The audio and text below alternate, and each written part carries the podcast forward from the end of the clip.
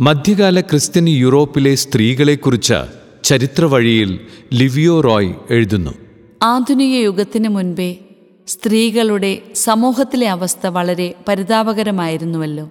പുരുഷന്മാരുടെ കീഴിൽ വളരെയധികം അടിച്ചമർത്തലുകൾ നേരിട്ടുകൊണ്ട് ഒരു വീടിന്റെ നാല് ചുവരുകൾക്കുള്ളിൽ അവർ തങ്ങളുടെ ജീവിതം തളച്ചിടേണ്ടതായി വന്നു.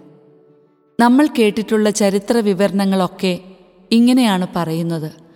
എന്നാൽ ഇത് നൂറ് ശതമാനം ശരിയല്ല എന്ന് പറഞ്ഞാൽ വിശ്വസിക്കാൻ സാധിക്കുമോ?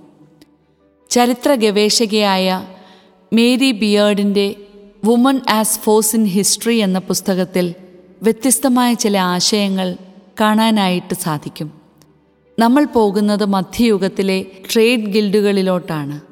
ഇംഗ്ലണ്ടിലെ എൺപത്തിയഞ്ച് ഗിൽഡുകളിൽ എഴുപത്തിരണ്ടിലും സ്ത്രീകളുടെ തുല്യ പ്രാതിനിധ്യം ഉണ്ടായിരുന്നത്രേ. ചിലർ ശുരകരായിരുന്നു മറ്റു ചിലർ നാവികരും. കുറച്ചു പേരെങ്കിലുമൊക്കെ തന്റേടികളായിരുന്നിരിക്കണം. കാരണം ഗിൽഡുകളുടെ നിയമാവലിയിൽ പുരുഷന്മാരോ സ്ത്രീകളോ അനാവശ്യ വാദപ്രതിവാദങ്ങളിൽ ഏർപ്പെടരുതെന്ന് പറയുന്നുണ്ട്. ഫ്രാൻസിലെ പതിനഞ്ച് ഗിൽഡുകൾ സ്ത്രീകൾക്കായി മാത്രം ഉള്ളവയായിരുന്നു. ബാക്കി എൺപത് എണ്ണത്തിൽ രണ്ട് ലിംഗക്കാർക്കും പ്രവേശനമുണ്ടായിരുന്നു. സ്ത്രീകൾ എല്ലാ ജോലികളും ചെയ്തിരുന്ന ഒരു കാലഘട്ടം ക്രിസ്തീയ സംസ്കാരത്തിലുണ്ടായിരുന്നുവെന്ന് വേണം ഇതിൽ നിന്നും അനുമാനിക്കാൻ. ഒന്നോർത്തു നോക്കൂ. കപ്പലിൽ നാവികരെ പോലെ ജോലി ചെയ്തിരുന്ന സ്ത്രീകൾ ഉണ്ടായിരുന്ന ഒരു കാലഘട്ടം.